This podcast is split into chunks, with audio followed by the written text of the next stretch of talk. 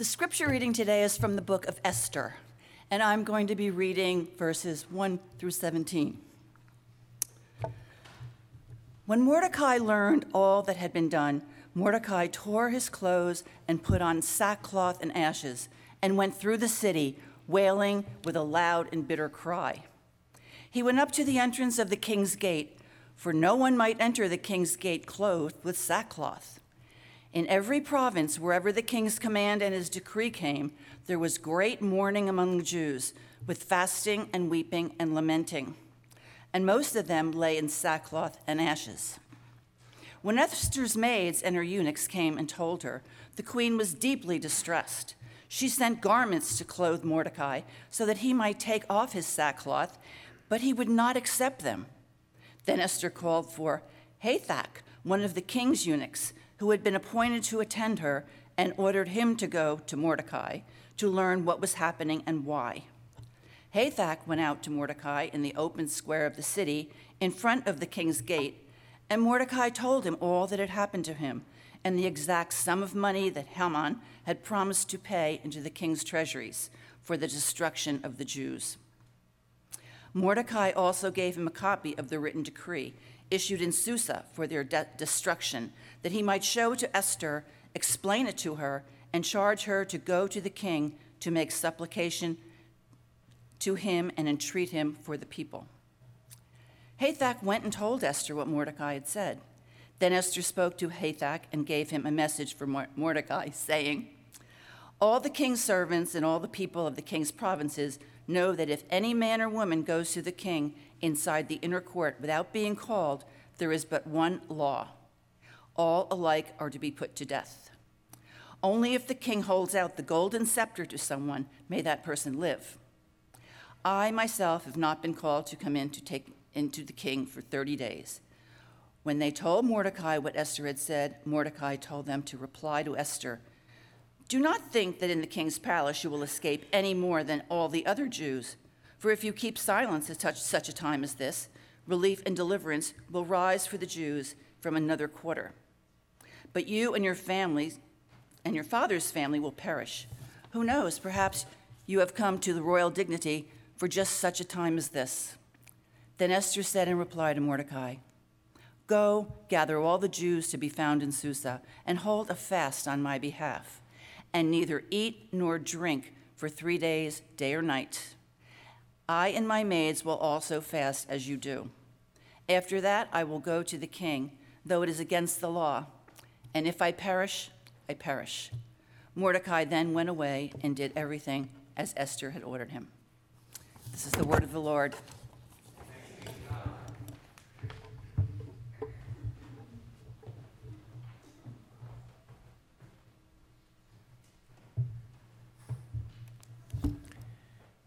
Thank you, Dottie. And let's pray.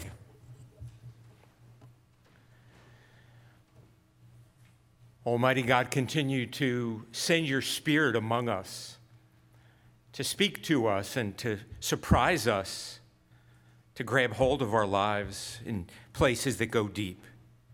Speak now, O Lord, through these words I'm about to offer, that through your presence and power, they might be your word to us and that we might receive it. We pray this in Jesus' precious name. Amen.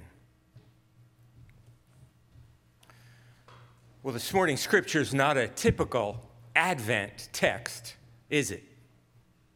It's not a story of John the Baptist eating locusts and wild honey and shouting out, Repent, the kingdom of heaven is near. It's not from the prophet Isaiah talking about how the wolf shall live with the lamb and the leopard shall lie down with the kid. It doesn't speak of the virgin who shall conceive and bear a son and how they'll name him Emmanuel. It's none of those.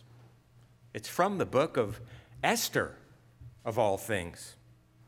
No church that I know of ever did a Christmas pageant based on the book of Esther with all the children dressed in bathrobes playing the various parts. Yet, if we give God half a chance this morning, we just might discover that this scripture has a great deal to do with Advent. It has a great deal to do with preparing our hearts and our lives to welcome Christ anew. If you've never read the book of Esther, I encourage you to find an hour sometime in the week ahead and, and read it or reread it. There's a lot going on here. And being able to see it all in print and read and reflect on it at our own pace might enrich our encounter with this text. At the time of this writing, the people of Israel are exiled in Babylon. And they no longer live in their own land or rule their own lives, but instead have been captured and forced to live outside of their homeland and to embrace customs that are not their own. Esther is an orphan and Jewish, and through a long and unexpected course of events, becomes queen to the king. Yet few people outside of Esther's inner circle know that she's Jewish. If they did, this would, of course, dramatically compromise her role on the Persian royal court. And the climax of the story is when Esther chooses to act to save the Jewish people, her people, from death. Putting at risk her own physical safety, the comforts and power of her position, her very life, she acts king had just drafted a law which would condemn all of Jews to death in order to talk to the king about what he was doing and guide him to a different choice. Esther would have to take a life or death chance because a person could only talk to the king inside the inner court if he wished it, if the king initiated it. Otherwise, the person would be executed for trying to talk to the king. At first, she's hesitant. Mordecai calls upon her to act on behalf of her people. We can imagine her saying something like, Who, me? I don't have the power or the authority. I'm just an orphan Jew who doesn't even belong on the court, faking my way through every day.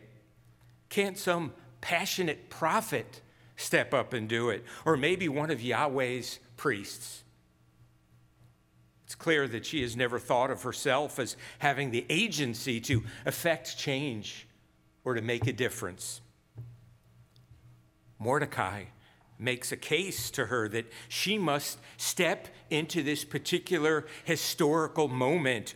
Her personal history intersects with the Jews' corporate history at this particular time in this particular place. In fact, says old Mordecai. Maybe her personal history has led her precisely to this moment for such a time as this. Because as a Jewish woman who was also Queen Esther, she is in a unique position to save her people. And by God's grace, that's exactly what she does. Fast forward to 2022. What I wonder is how does your particular story and history intersect with this particular historical moment? This one, right now. How is God calling you to uniquely live out your faith being precisely who God created you to be, with the unique experiences and identity that you bring, and impact the world on God's behalf, here and now. Our world overflows with so much need.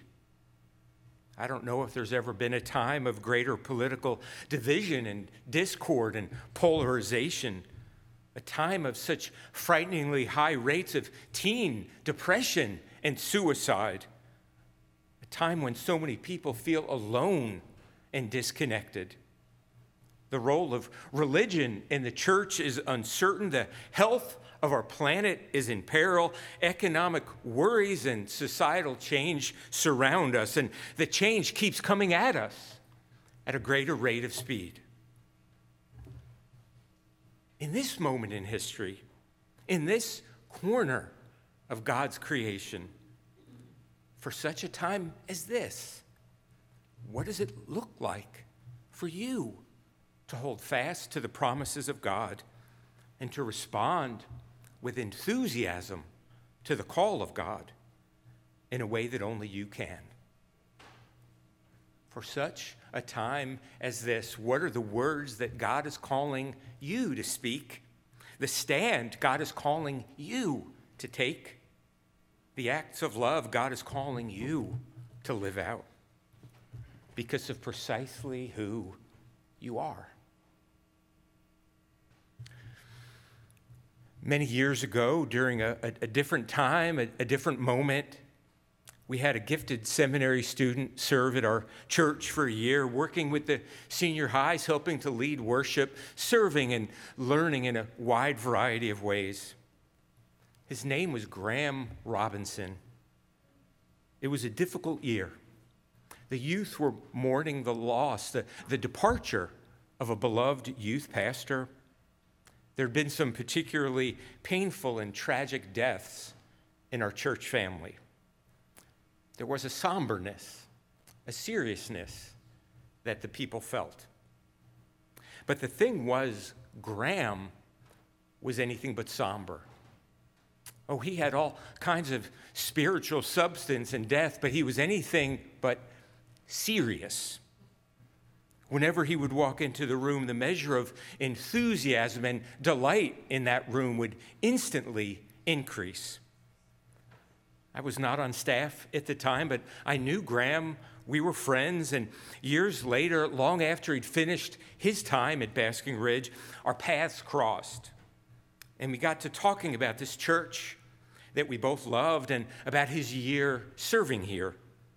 And in his humble way, with his beaming smile, he said, You know, Dennis, I'm not the greatest preacher or strongest biblical scholar that church has ever seen.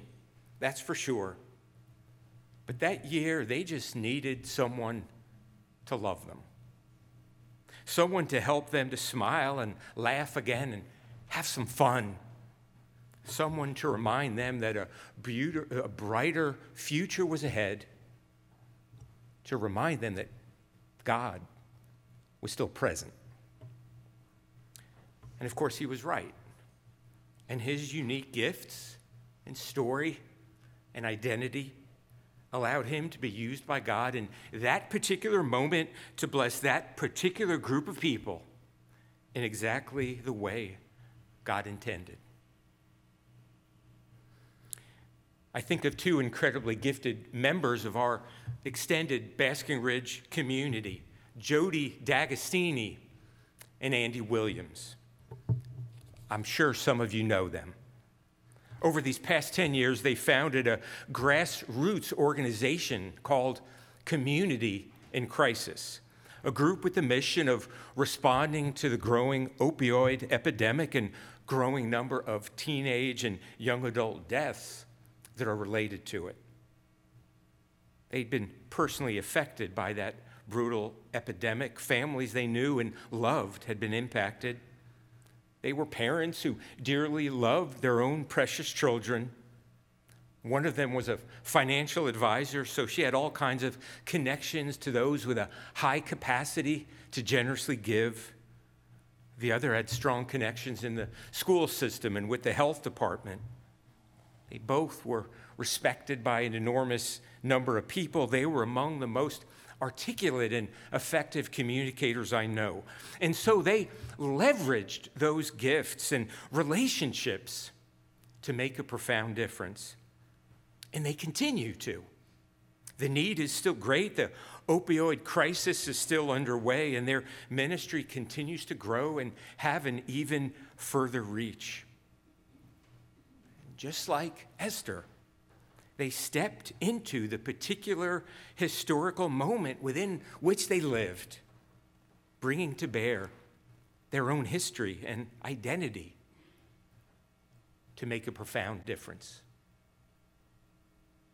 In his book, in his book entitled Wishful Thinking, Frederick Buechner says that every Christian is called to find that place where the world's great need and their great joy and sense of purpose come together. He says if you're working in a leper colony but go home every night miserable, you're meeting the first criteria, but probably not meeting the second. On the other hand, he says if you spend your days writing TV deodorant commercials and you love it, you have met the second criteria, but might be failing to meet the other one. That place where the world's great need and our sense of purpose and joy with the unique history and identity God gives us, where they come together, that, Buechner says, is where God calls us. The poet William Blake wrote, We're set on earth a while to learn to bear the beams of love. In our church, our community, our world, what beams of love is God calling us to bring to the hurt and the need, the fear and the disconnection? in this time and in this place? How is God calling us to make a difference? How is God calling us to be the church? How is God calling us to bear witness to his great love? And the question, of course, applies to us collectively as a community of faith, a church. And it also applies to us as individuals and as families. What risk is God calling you to take? for the sake of God's kingdom, for the sake of his people, for the sake of this hurting world. Like Esther, what risky step of faith is God calling you to take? How does your unique story and history intersect with this moment in our world's history? And because of that, what is the difference God is calling you to make? Not me, not the other person next to you in the pew. What difference is God calling you to make? And maybe what God has in mind for you is something small, or maybe it's incredibly big. Either way, the world needs you. Either way, God has prepared and equipped you. Either way, God is calling you. For such a time as this, not last year, not 25 years ago. We can't go back in time. We can't remake some prior decision. We can't see some prior moment that has passed. And I'm not talking about next year or when the kids go off to college or when you're retired or some other future moment. The grace filled moment, the possibility filled moment is today, here and now. That is always where we are, after all, here and now, with the experiences and the history and the identity that we bring. And so, friends, on this second Sunday of Advent in December of 2022, who is God calling you to be? And what is God calling you to do that this world might more fully reflect God's love? and God's light? What is God's call upon your life for such a time as this?